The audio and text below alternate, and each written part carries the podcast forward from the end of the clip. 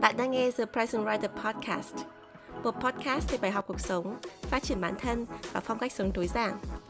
Podcast được host bởi Tri Nguyễn, tiến sĩ giáo dục tại Mỹ, blogger và tác giả một cuốn sách về chủ nghĩa tối giản. Nào, hãy cùng Chi lắng nghe, trải nghiệm và thay đổi cuộc sống. Xin chào tất cả mọi người, chào mừng các bạn đã trở lại với The Present Writer Podcast. Mình là Tri Nguyễn. Trong tập podcast ngày hôm nay, mình muốn đọc lại cho các bạn một bài viết về Tết bởi vì Tết sắp đến rồi và mình muốn mang cho mọi người một cái góc nhìn mới, một cái góc nhìn tích cực của một người mà vốn không thích Tết như mình. Nhưng trước khi vào tập podcast ngày hôm nay thì mình muốn gửi lời cảm ơn đến tất cả các bạn đã theo dõi mình trong năm vừa qua. Năm vừa qua là một năm mà có rất nhiều biến động với mình và ờ, mình cảm thấy mình dũng cảm hơn khi thử nghiệm trên nền tảng podcast bản thân mình thì như mình từng chia sẻ trong một tập podcast khác là mình cảm thấy không tự tin về giọng nói của mình. Và vì lý do đó, trong suốt nhiều năm liền làm blog thì mình chưa bao giờ nói trước công chúng, các bạn chưa bao giờ nghe giọng nói của mình. Nhưng mà từ năm rồi mình làm podcast thì mình nhận được rất nhiều feedback tốt từ mọi người và các bạn động viên mình rất nhiều và mình cũng cố gắng để hoàn thiện bản thân hơn. Thì mình muốn gửi lời cảm ơn tất cả mọi người đã theo dõi mình và mong rằng các bạn có thể ủng hộ mình tiếp tục trong năm tới.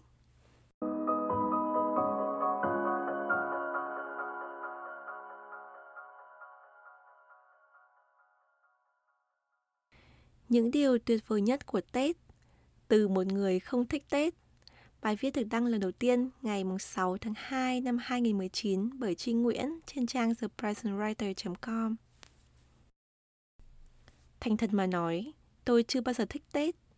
Hồi bé tí xíu thì không còn nhớ Tết như thế nào. Nhưng cái Tết đầu tiên động lại trong ký ức của tôi là năm lớp 1 khi cô giáo lì xì cho cả lớp bằng một bài tập dày cộp mang về nhà làm trong những ngày nghỉ Tết. Sau đó, biết thêm một chút thì cũng lờ mờ nhận ra rằng Tết có nghĩa là phải làm rất nhiều công việc không tên lắm. Người lớn chạy ngược chạy xuôi ở bên ngoài, về nhà lại lăn lưng ra dọn dẹp để chuẩn bị đón Tết. Cả năm dồn việc bận vô cùng. Mà đã bận thì người lớn hay cáu với trẻ con lắm. Tôi còn nhớ, mình từng viết trong cuốn nhật ký có khóa bé xíu hồi học lớp 3 những dòng tâm sự kiểu như thế này. Tết là dịp mà mọi người ở nhà nhiều hơn bình thường, nên có nhiều lần va chạm hơn, dễ giận nhau hơn. Những ngày gần Tết luôn là những ngày mình hay bị ăn mắng nhất. Tội nghiệp quá ha. Lớn hơn một chút nữa, tầm tuổi tin, thì tôi được giao nhiệm vụ ở nhà tiếp khách, trong khi người lớn đi chúc Tết. Không biết các bạn Quảng Giao từ bé thì có thích trọng trách này không? Chứ một đứa vốn nhút nhát và chậm mồm chậm miệng như tôi thì ngại lắm. Ngại lắm lắm luôn ấy. Buồn cười nhất là hồi xưa chưa có ấm đun nước siêu tốc. Bác nào đến nhà chơi là cháu phải mời các bác ăn bánh mứt kẹo trước, rồi cháu mới lục đục đi đun nước pha trà. Trong lúc đợi nước thì các bác chỉ loanh quanh mấy câu. Bố mẹ cháu đi đâu rồi? Cháu học lớp mấy? Cây đào này bố mẹ cháu mua bao nhiêu tiền? Thế thôi là chấm hết, vì cháu chả biết tiếp thêm được câu chuyện nào nữa. Sau một vài phút im ắng kỳ cục, bốn mắt nhìn nhau, chỉ nghe thấy tiếng nước reo trên bếp, thì bác cũng phải đầu hàng. Chào tạm biệt cháu ra về. Ừ thì Tết đối với trẻ con cũng có cái vui là nhận được lì xì. Nhận được nhiều phong bao thì cũng hí hưởng lắm. Mang ra đếm đi đếm lại, rồi hít hà cái mùi tiền mới. Thế nhưng với một đứa trẻ sớm nhạy cảm như tôi, càng về sau này, mỗi lần cầm phong bao lì xì lên, tôi lại càng bớt vui khi nhận ra rằng một đồng người ta tặng cho mình là hai đồng ba mẹ mình tặng lại cho con nhà người ta. Đó là chưa kể cảm giác tội lỗi khi nghe phong thanh đâu đó, bạn này bạn kia bằng tuổi mình đã biết nghĩ, đã biết gửi tiền mừng tuổi cho ba mẹ tiêu Tết, làm nhà, tậu xe, có lẽ một đứa bé hồn nhiên, vô lo, vô nghĩ thì sẽ thích Tết hơn tôi chăng? Tôi thì chưa bao giờ thích Tết. Nhưng sau này khi ra nước ngoài sống xa gia đình, tôi lại thấy tủi thân mỗi dịp Tết về. Năm đầu tiên thì còn tụ tập bạn bè người Việt Nam để ăn uống cho có không khí. Đến năm thứ hai trở đi thì bận quá. Ngày Tết vẫn đi học, đi làm như ngày bình thường. Thậm chí còn làm nhiều hơn vì là học kỳ mới giết rồi quên luôn cả Tết. Chỉ đến khi ba mẹ gửi ảnh chụp bàn thờ gia tiên và mâm cỗ cùng tất niên, rồi gọi FaceTime cho con năm mới vạn sự như ý, tôi mới nhớ nhà đến nghẹn ngào. Có một năm tôi đi học đúng ngày mùng 1 Tết. Giữa một rừng các bạn Tây mắt xanh, tóc vàng, một cô bạn người châu Á nhỏ bé, xen vào giữa dòng người, chỉ để níu tay tôi lại thì thầm. Chi à, chúc mừng năm mới cậu nhé. Chỉ vậy thôi mà tôi cảm động tới rơi nước mắt. Có lẽ, cái gì phải khi mất đi rồi, ta mới hiểu được hết giá trị của nó. Tết này tôi may mắn có mẹ từ Việt Nam sang. Mẹ vừa giúp vợ chồng tôi chăm con nhỏ, lại vừa chuẩn bị mâm cỗ ngày Tết, đơn giản mà vẫn tươm tất giữa trời Tây. Nhìn thấy những gì mẹ làm, nhận ra mình cũng đã làm mẹ. Tôi bắt đầu có suy nghĩ, những năm sau mình cũng nên làm như thế nào để con mình cũng biết Tết, mặc dù ở xa quê hương. Rồi tôi nghĩ, nếu con hỏi tôi, mẹ có thích Tết không? Tôi sẽ trả lời như thế nào? Có lẽ câu trả lời vẫn là không. Nhưng kèm theo đó, tôi sẽ nói cho con những điều tuyệt nhất của Tết mà kể cả những người không thích Tết như mẹ vẫn không muốn bỏ lỡ một năm nào. Những điều tuyệt nhất của Tết từ một người không thích Tết. Thứ nhất, Tết là dịp để định nghĩa lại hai chữ gia đình. Gia đình không phải lúc nào cũng là chốn bình yên, đặc biệt trong những ngày Tết bận rộn căng thẳng. Nhưng gia đình luôn là chốn đi về, là nơi con cái dù ở xa đến đâu cũng có thể nghĩ rằng à, ở nơi đó mình còn một mái nhà. Tôi từng nghe ai đó nói rằng còn bố, còn mẹ, con còn tuổi thơ. Câu nói ấy thật đúng khi nghĩ về ngày Tết. Tết có bố, có mẹ là cái Tết trọn vẹn nhất. Kể cả khi đã lớn, đã có gia đình riêng, Tết vẫn còn cảm giác là Tết của gia đình, giống như khi mình còn bé bỏng. Khi bố mẹ không còn, thì Tết có thể cũng vẫn vui với anh em, họ hàng, con cháu. Nhưng đó đã là một cái Tết rất khác rồi. Tết, vì thế, là dịp định nghĩa lại hai chữ gia đình trong mỗi con người, là khi ta nhận ra rằng dù không ai hoàn hảo và ta không tự chọn lựa được nơi mình sinh ra, nhưng gia đình vẫn là gia đình, nơi yêu thương xuất phát từ máu mủ, tình thân và sự cảm thông vô điều kiện. Thứ hai, Tết là cơ hội để khám phá và yêu thêm những giá trị truyền thống. Dù có không thích Tết đến thế nào, tôi tin không ai chê được những món ngon ngày Tết bánh trưng, củ kiệu, canh bóng, canh măng, nem rán, bánh mứt kẹo, mâm cơm cúng ngày Tết, thể hiện bao nhiêu tinh hoa ẩm thực truyền thống Việt Nam. Nhưng cái tôi thích nhất là mùi hương trầm đốt ngày Tết. Có thể trong ngày rằm mùng 1, nhà nào cũng thắp hương, nhưng mùi hương ngày Tết có một cái gì đó khác hẳn bình thường.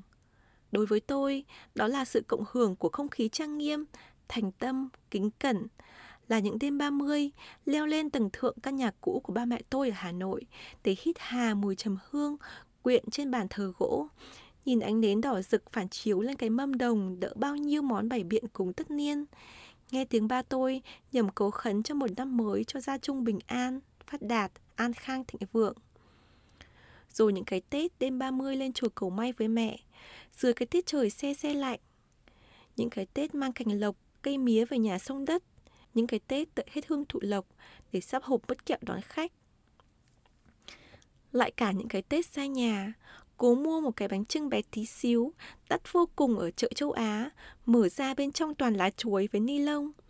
ấy thế mà, trong lòng cũng vui vui vì đơn giản vậy thôi, mình vẫn có Tết. Thứ ba, Tết là cơ hội để mọi người trao cho nhau những thông điệp tích cực. Vốn là một đứa trẻ nhút nhát, nhạy cảm, khi còn nhỏ, tôi rất ngại nói những lời chúc Tết.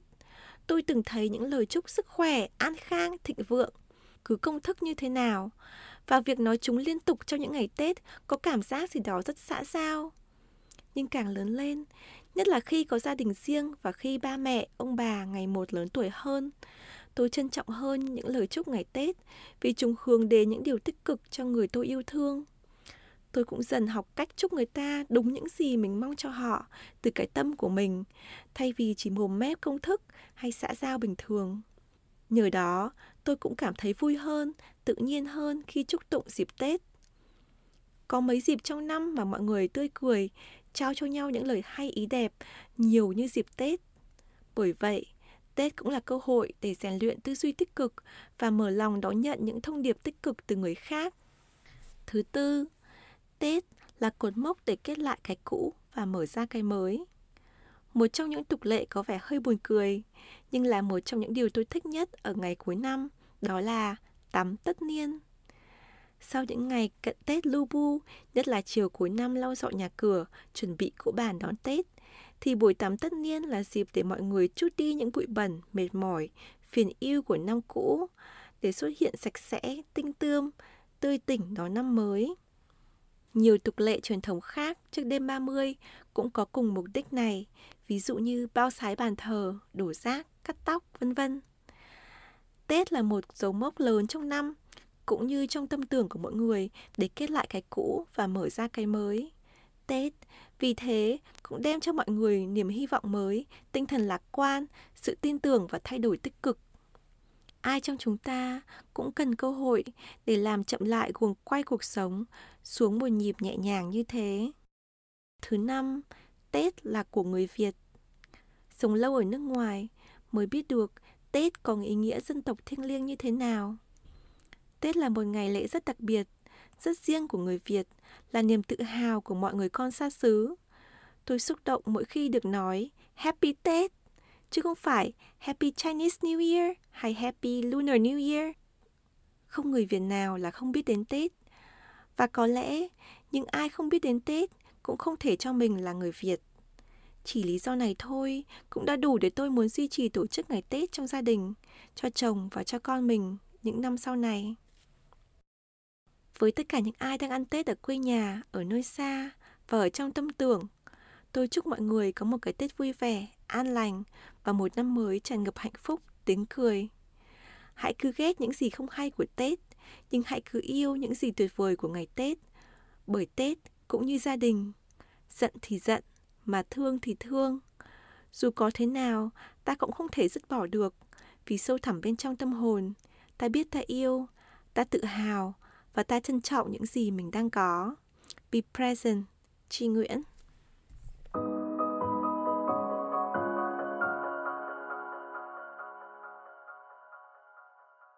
Cảm ơn các bạn đã lắng nghe bài viết về Tết của mình.